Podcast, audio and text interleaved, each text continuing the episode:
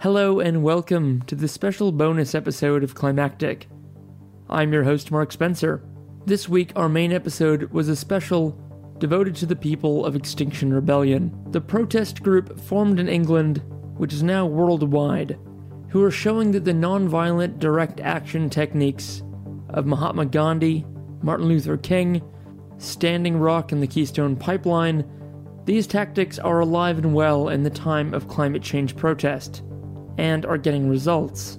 What we aim to show in this week's episode is that there are people behind the headlines, and that for every act of non-violent direct action, there's real people involved, and that there are real stakes. I know for at least myself, and maybe for a lot of you as well, there's been a lot of curiosity about whether Extinction Rebellion's methods will yield results, and if they're resulting in more people waking up to the risk of climate change or if it's hardening the hearts of bystanders. So, the reason this bonus episode is going out is because you've heard a little bit of Violet's story already in that main episode, but I thought we had a very good chat about what Extinction Rebellion's theory of change is, just how it's going to achieve the results it wants to see, why nonviolent direct action is the way to go, more on what it actually feels like to be one of the members of this group and finally, how the media can play a role, especially grassroots citizen media like Climactic. So I really enjoyed having this chat with Violet. She was so generous with her time, and I'm really excited to be bringing you this fuller length interview now. Enjoy!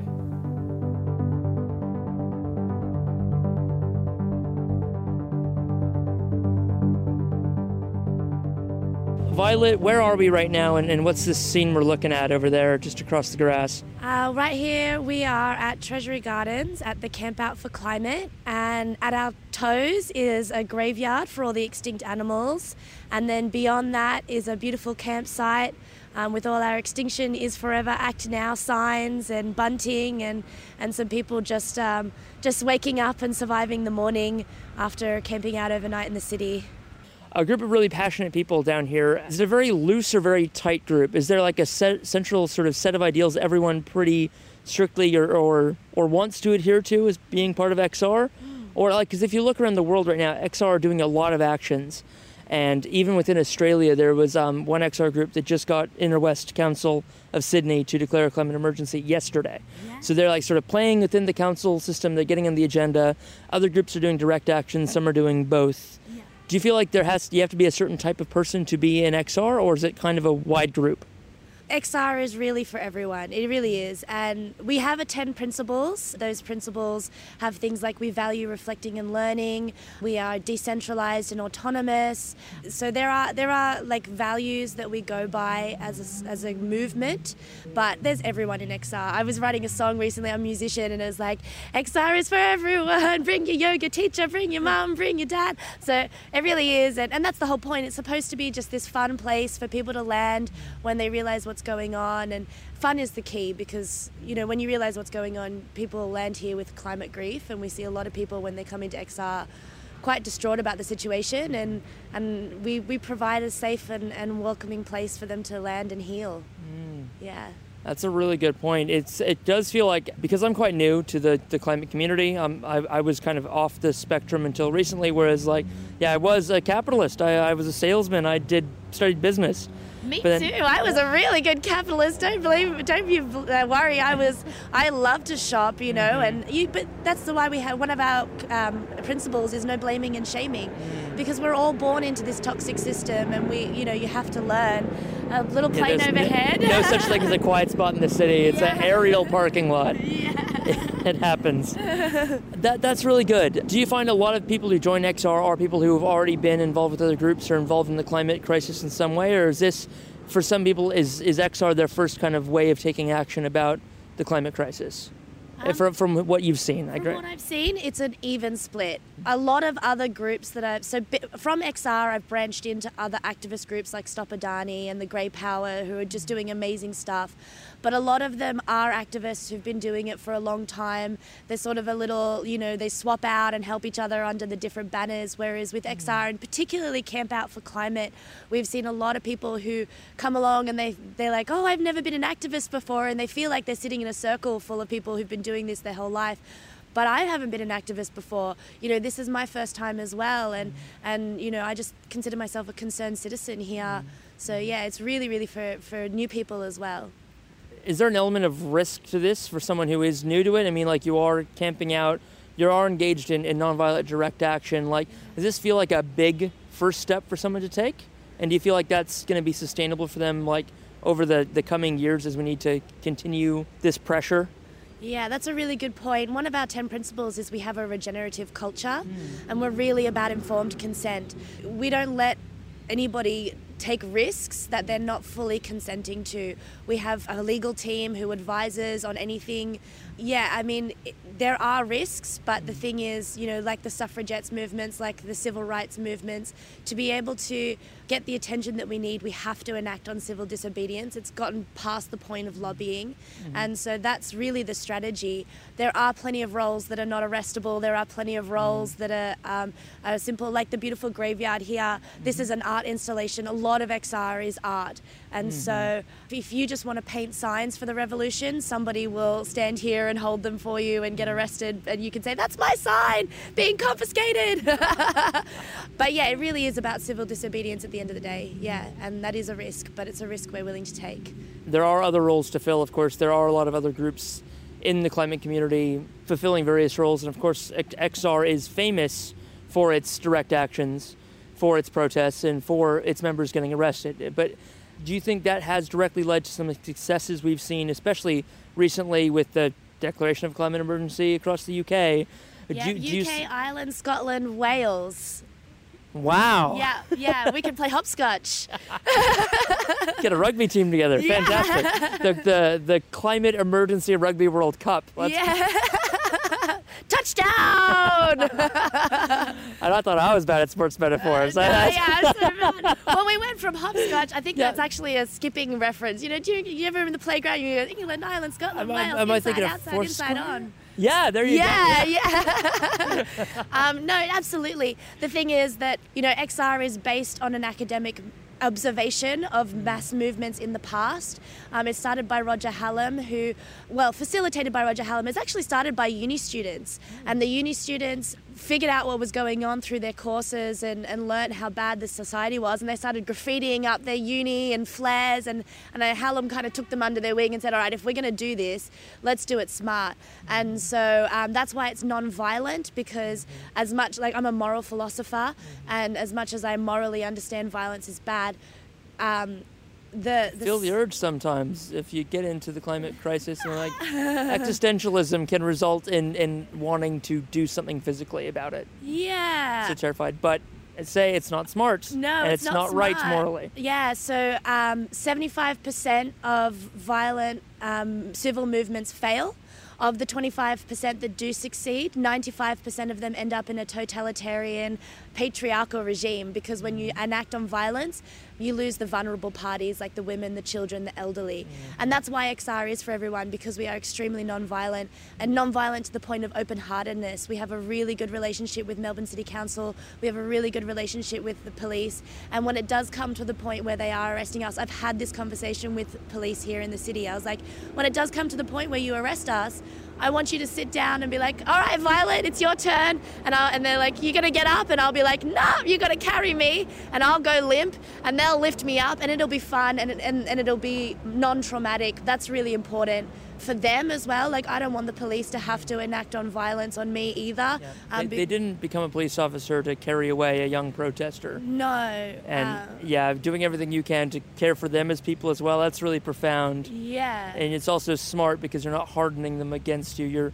you're showing humanity and getting treated as a human in return. That's right, that's mm. right. Yeah, it's so important that we understand that there is a person under that uniform, and most of them understand um, the climate crisis. I have uh, talks with Melbourne City Council and the police, and, and last Melbourne City Council, the on street compliance manager brought in the parks managed team leader, and the parks team leader was like, We understand that there's a problem. We're having trouble watering all the trees around the council. Like we don't have enough water to keep the, the trees in the city alive. So we're on your side, but we have laws that we have to abide by and we have processes we have to abide by. And I'm like So they're asking, please help us change those laws. Yeah, yeah, they are. And they're saying but and, and so the system is set up that if we are civilly disobedient, they mm-hmm. Follow through their processes, we follow through our process, we get the attention that we need, they get the change that they need as well. And it's almost just like a, a choreographed dance, um, one that's been a time honored tradition between protesters and the government. Yeah.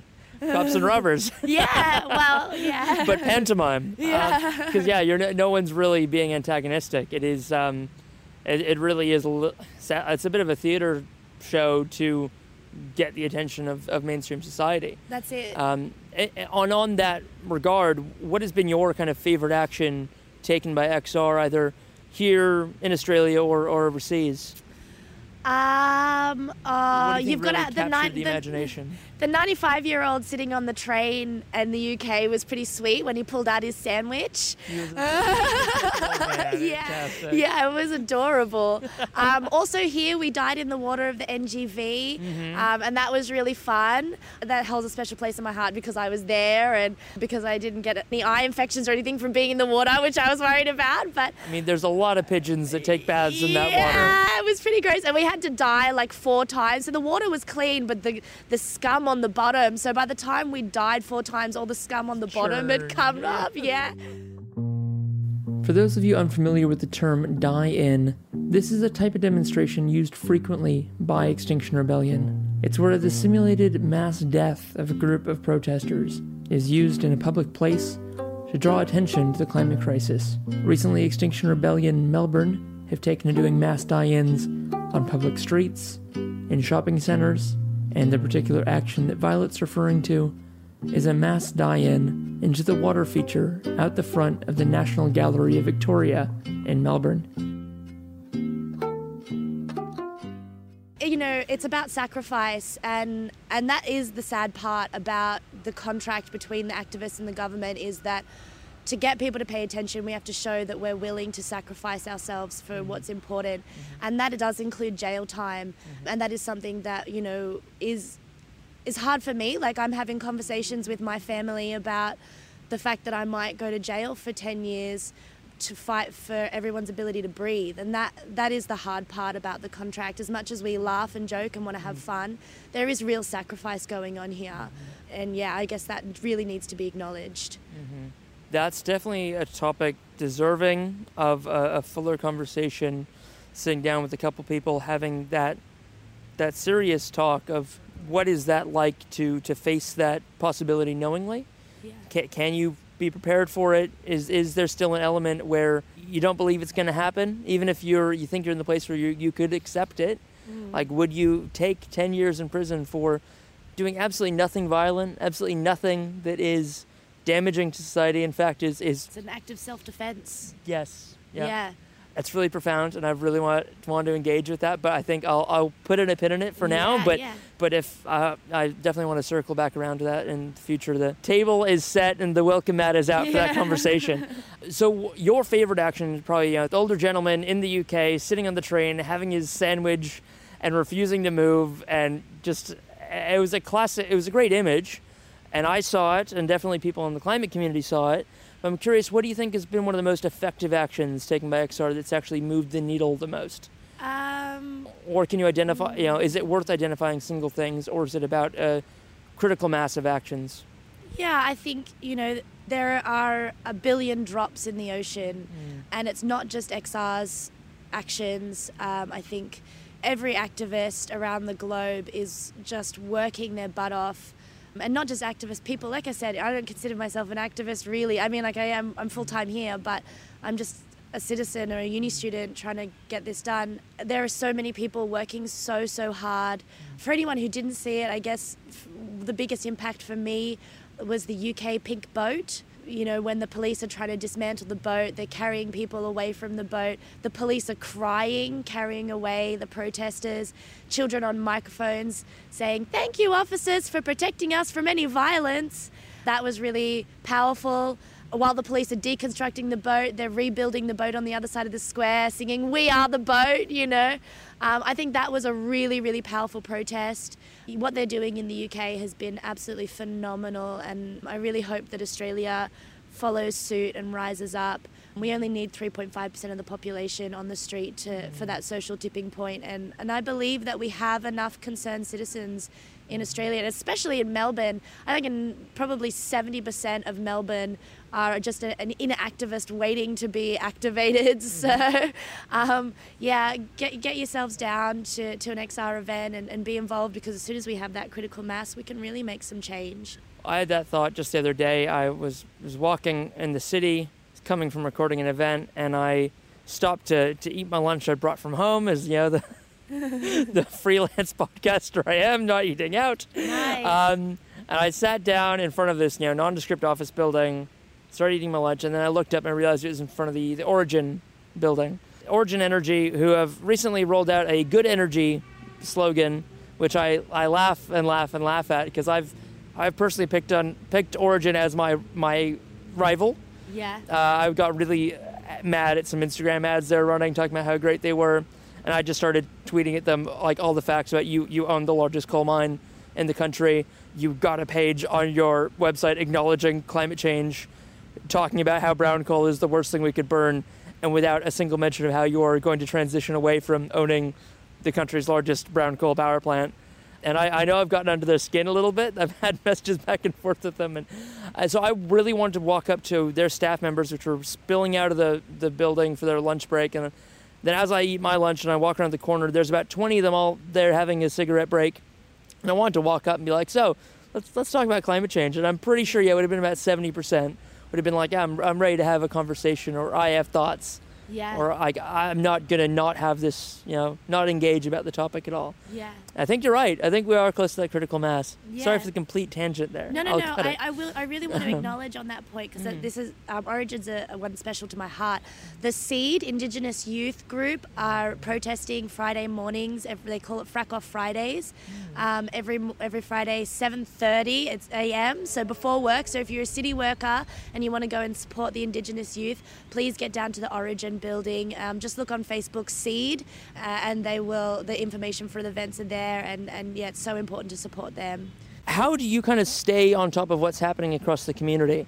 I'll, I'll pivot to my favorite kind of like the media question of like what groups are doing a good job of getting the message about themselves out there, who's doing a good job of promoting what they're doing, and also the effects of what they're doing, and sort of welcoming in people from the wider community through the stories they're telling about themselves.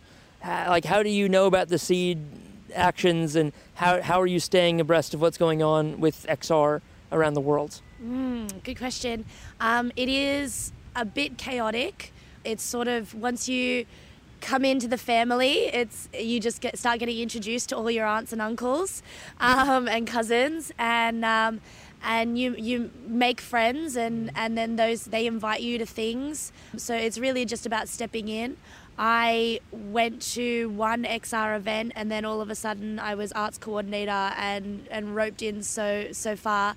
It's not hard to find the information once you just start to look. In terms of which ones are doing the best job, I want to acknowledge every single person who does anything. We have this really individualistic approach in society, but we really need to group up. So I would just say, you know, if if you are interested in- in being a part of the fight to save our planet and to save all these beautiful animals and, and to save ourselves really, don't swamp yourself with feeling the pressure of individualistic action. You really need to join a team of people because that's it's the Gestalt principle. Everything, you know, it's more than the sum of its parts. So the individual can only do so much, but as a group, we achieve much, much more, exponentially more. So that's really all I'll say on that. I don't want to really highlight anyone in particular um, because, you know, they all deserve a big pat on the back. And, and you know, like I said, everyone's a drop in the ocean towards the, the, the greater cause. the beautiful thing about what XR is doing is that the groups are autonomous. That one group can experiment in doing something and find it works for them, whereas another group that might not be the thing for them, but they can find another effective way of doing their actions that, that suits them. So rather than saying this group is doing this well, everyone should do it this way, that's kind that's a bit of a top-down kind of. But I think it's good to learn from what other people are doing and the way we can do that is actually if we talk about what we're doing Yeah. and the wins and fails and the lessons learned. So I'm not sure if you think there's value in, say, XR Melbourne. I'm not sure if even the group is is is organized that way around the city. But if the XR presence in Melbourne was to say come on to community radio like 3CR fairly regularly or a, or a podcast like this climactic do you think that has use in like a group actually using the media to tell their story especially media that's actually going to give you airtime and not Yeah. change the the message not twist the Story. yeah yeah Yeah, totally. I mean, I've already done one 3CR interview, and, and that was really great. I absolutely, I think it's really important that we get in touch with our media, and, and we are trying. The Guardian's giving us a lot of coverage, which is really good. And we've just started to hit ABC. We had some coverage from the Liberal protests we did on Mother's Day. Who mm. has a freaking conference on Mother's Day? Stop it. people who uh, care more about politics than their mothers Yeah. They're lucky my mother's interstate. or unlucky, rather.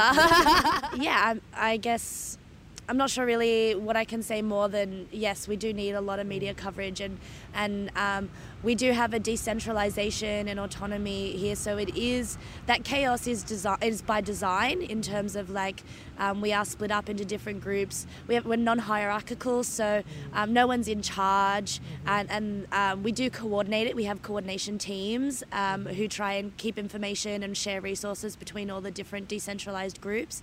Um, but mostly, um, we just hope that people form an affinity group and, and, and start getting the word out. Yeah.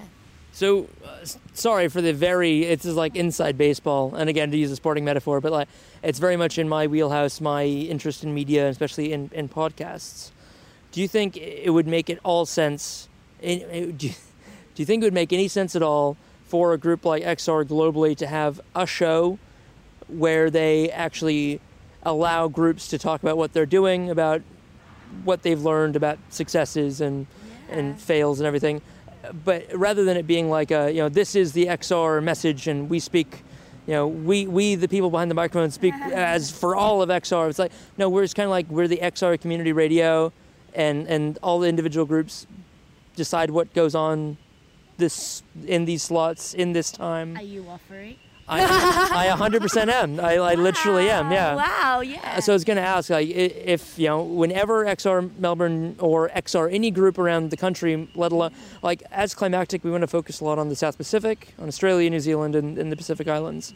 But at least you know, within that that sphere, if any of the groups want to use us to to tell a story, to talk about something they've learned, just anything that's happened that they think would be useful. The way I picture it, especially if you've got like a member of XR who goes home at night after being involved in an action, and their parents or their friends are like, "Hey, you were out all day doing this, and you seem really excited about what you're doing. Can you tell me what you're doing?" They're like, "It's really hard for me to use like my like I, I don't know how to filter my experience I've had." Through to language that I think will get through to you and be most effective. But my friend or the guy who spoke at this talk, this this young woman, this young man, were amazing and so inspiring. And I wish you could have just been there to hear it. yeah. And this way we can be like, oh, well, here's here's an episode about that action, and you can share it with your friend, with your family member, and it can inspire them as well. You can kind of them to until they take that first step of taking the plunge and coming along to an action. You can give them the taste of it first. It's kind it's kind of a drug peddling metaphor. It's a, it's very much like first taste is free, but that's right. Yeah. So, uh, would you like to be the XR correspondent for Melbourne and, and come on? Yeah, for sure. Absolutely. Sign me up. Um, and I think that that's a, a beautiful place to have. Uh, um, uh, it's also healing, you know, to be able to tell your story and be validated in that way. So, you know, I think sometimes we feel like we're screaming out into the darkness, especially when we first started. Obviously, now we're picking up a lot of speed. Uh, This is my like fifth interview in 24 hours, so um, we are getting heard. Um, but um, yeah, I think yeah, having a place for people to go and call up and tell their story is, is really, really powerful. And, and that's such a beautiful offer. Thank you so much. This is your fifth interview in 24 hours. Like you're you're getting the message out there. So best case we can do is is give more space or more time or be like a friendlier media outlet that'll sort of work with you rather than being like, okay, what are your bullet points? How am I going to tell a story that's going to you know help my my existing audience understand you guys. It's no, it's like our audience is you guys and these guys and these guys. But what we really want to do is, is start working with groups early days to get them that exposure and that, that comfort with speaking to the media. You don't want the first time you go on radio to be ABC. Yeah, like, totally. Yeah, my first time was 3CR. It was, it was, can I swear? Is it? Is it? Absolutely. I'll bleep yeah. it. But yeah, it was butt early in the morning, um, pre-coffee. Um, oh. Yeah, and um, and the hardest part about that is condensing. So I've got. I started off with um, XR doing outreach talks, which is a two-hour talk, and so whenever I did interviews, I felt like I had two hours of content to get into like 15 minutes or 10 minutes or three sentences, yep. which is really painful um, because there's just so much great stuff to, to teach people. And it is right, that's right, experience is key. And I feel so much more confident here talking to you today after most of the interviews that we do are uni students actually. Mm-hmm. Um, so they're like doing projects and they hear about us and, and they want to cover us, which is encouraging, but yeah, since it started in universities, and hopefully the more we'll get more uni students coming along. Yeah, it's really good to reach out to the bigger places like yourself and 3CR, and hopefully ABC. There's a radio in Geelong who's interested as well. The so, Sustainable yeah. Hour, they're fantastic. Yeah, yeah, yeah, yeah. Tony Gleason. Mm-hmm. So yeah, that's right. Um, so yeah. Hey yeah. Tony. Hey Tony. I'm sure he'll listen. He's one of my heroes. I'm working really closely with Tony. So yeah, he's fantastic. Yeah. He's, he's, one of the care bears of the community. He is so generous at this time and his experiences, and he's yeah, he's had so many. Yeah. So that's I'm really happy you're working with him. That's yeah, good. Yeah. All right. Well, I'll probably have to shove off here shortly, but I understand you've got a, a big day tomorrow. But I'll be back to talk to you tomorrow all about that. Yes. I'll probably end up cutting this because this will be, you know. Yeah, I feel like that.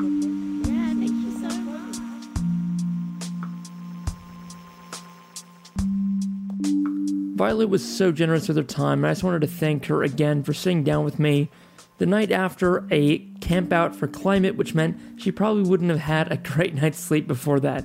So thank you so much for that, Violet. I hope you took something away from that. I know I sure did. Straight away, I was quite happy hearing there is a theory to Extinction Rebellion that this decentralized, non hierarchical group that's shutting down cities around the world does have a method they're working to.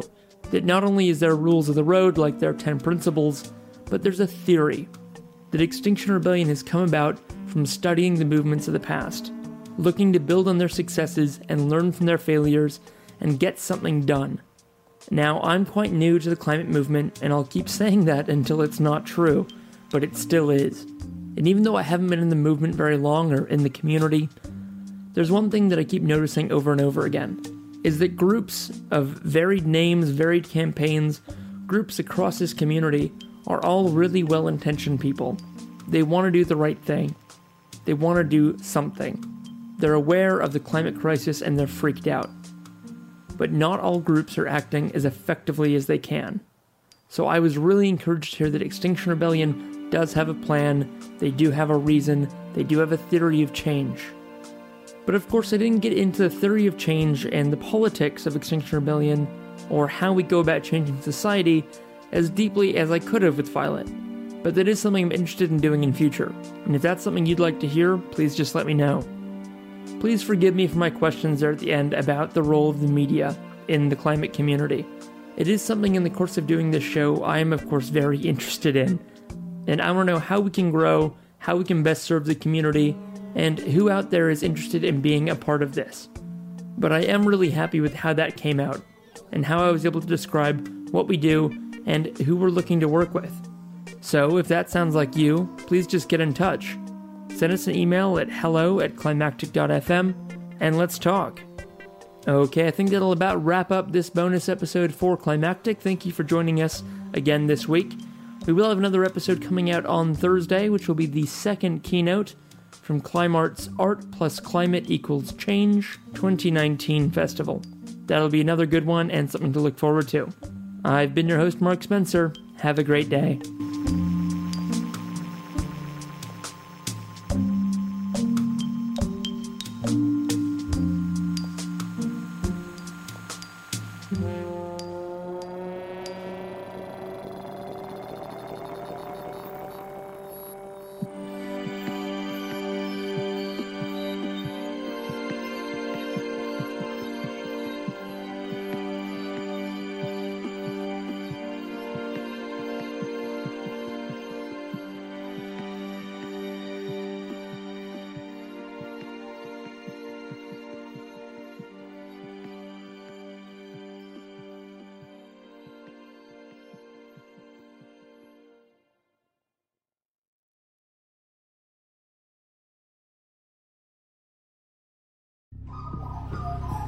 The Climactic Collective.